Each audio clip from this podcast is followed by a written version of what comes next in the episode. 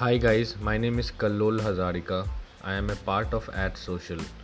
Guys, we know as business is developing in this 21st century and in the development process we know that we have the companies like Facebook, Google and other companies who are trying to help local businesses and small businesses, large businesses and medium sized businesses to grow their business online.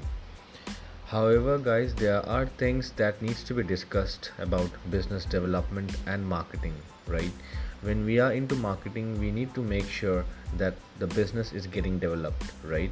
And where and when we are into business development we need to make sure that the marketing is happening rightly right?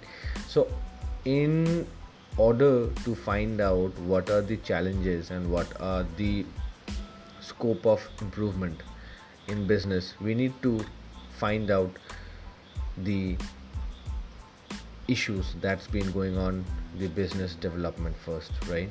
So we will talk on the next session about the business development on the web and how to use the internet to grow your business and you know crack more sales online. Stay tuned. We are Adsocial